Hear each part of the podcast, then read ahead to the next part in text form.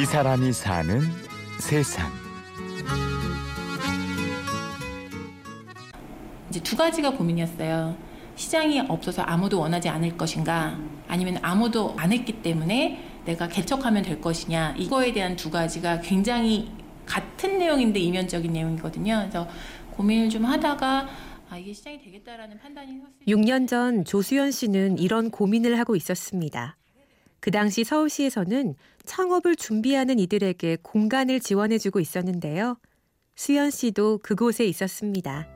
음, 이제 회사를 그만두고 난 다음에 그냥 저 배우고 싶었던 거 계속 이것저것 배웠었거든요. 그러니까 공에 대한 그런 거 좀 배우고 있다가 음, 그때는 준비실이었어요. 그래서 공동 사무실에 책상 하나 정도 빌려줘서 창업 준비를 하는 사람들을 모집을 하는 곳이 있었거든요. 그래서 거기 지원을 해서 들어갔었는데 그때까지만 해도 창업을 해야겠다라는 생각보다는 그냥 뭐 제가 이력서를 다시 뜨더라도 책상 하나 있었으면 좋겠다 이런 생각 때문에 처음에 그렇게 들어갔다가 거기 안에서 이제 조금 생각을 바꿔서 창업까지 오게 된 거죠. 무대 디자인을 하며 직접 소품을 만들었고 캐릭터 디자인에도 관심이 많았습니다.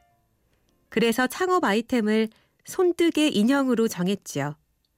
도곡동에 있는 여성 창업 플라자에 사무실을 내고 1인 기업으로 강의와 디자인을 시작했습니다. 제품을 만드는 그 인형 쪽으로는 제품을 맡길 수 있는 곳이 없더라고요. 그러니까 결국은 제품을 만들려면 이 제품을 만들 수 있는 인프라가 있어야 뭔가를 할 수 있겠구나라는 생각이 좀 들어서 이거를 같이 일할 수 있는 사람을 우선 만들어야 되는 거니까 그러면 결국은 내가 교육을 해야 되나 이런 생각 때문에 시작을 한 거였고요. 어, 근데 수연 씨는 일단 자신이 알고 있는 정보를 사람들에게 알려주면서 시장을 넓혔습니다. 그러자 손뜨개 인형에 관심을 갖는 사람들이 차츰 늘어나기 시작했습니다. 창업할 때 이렇게 영문으로 되어 있는 수업을 영문으로 네가 하면 너는 3년 걸린 걸 다른 사람은 3개월 만에 다 배울 텐데 너는 그 다음에 뭘 할래? 라는 얘기들을 많이 하셨었어요.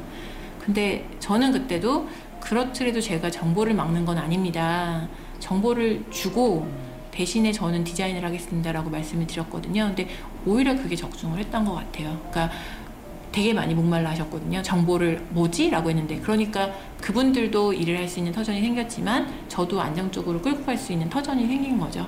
DIY 분야에선 재료를 판매해 수익을 얻는 구조가 대부분인데요.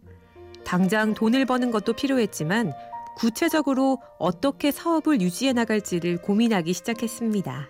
일단은 저희는 이제 컨텐츠를 좀 채우자라고 했던 부분이었고요.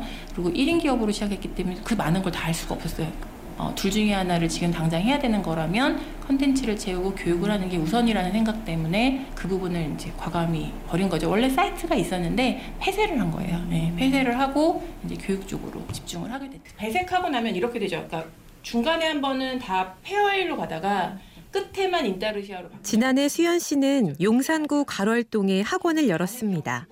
지원 과정이 끝나더라도 자립할 수 있도록 미리 준비하고 계획했습니다. 거의 임대료가 2, 30배 늘어난 거죠, 결국은.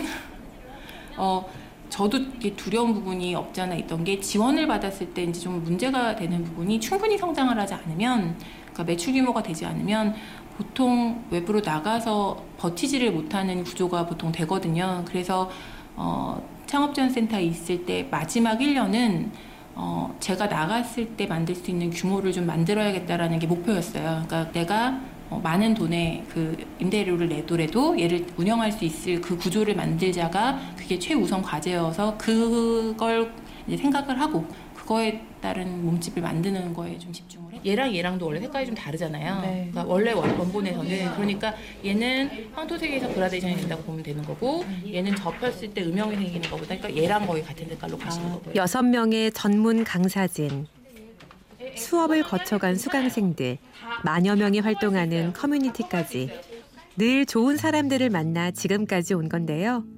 수연 씨 본인은 창업을 준비하면서부터 지금까지 편히 쉬어본 날이 거의 없습니다. 분명히 그러니까 뭐 잠도 못 자고 이렇게 고민을 할 때가 있죠. 그게 이제 규모가 커질 때인 것 같아요. 그러니까 10명 있는 회사, 20명 있는 회사에서 한 명을 더 들어오는 건 그렇게 어려운 일은 아닌 것 같은데 한 명이 두 명이 될 때가 가장 힘든 것 같아요.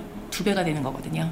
제가 이 사람 책임져야 되는 부분들이 생기는 거잖아요. 그러니까 그때 좀 고비가 있었던 것 같고 올해 이제 다시 이렇게 나올 때 걱정이 많이 됐죠. 사실은 이걸 어떻게 안정화될 수 있을 것이냐. 좋은 아이디어를 갖고 있다고 해서 누구나 성공을 거두는 건 아닙니다. 또 어느 정도 안정이 되었다고 해서 마음을 놓을 수 없는 게 창업인데요. 수연 씨에겐 분명한 목표가 있습니다.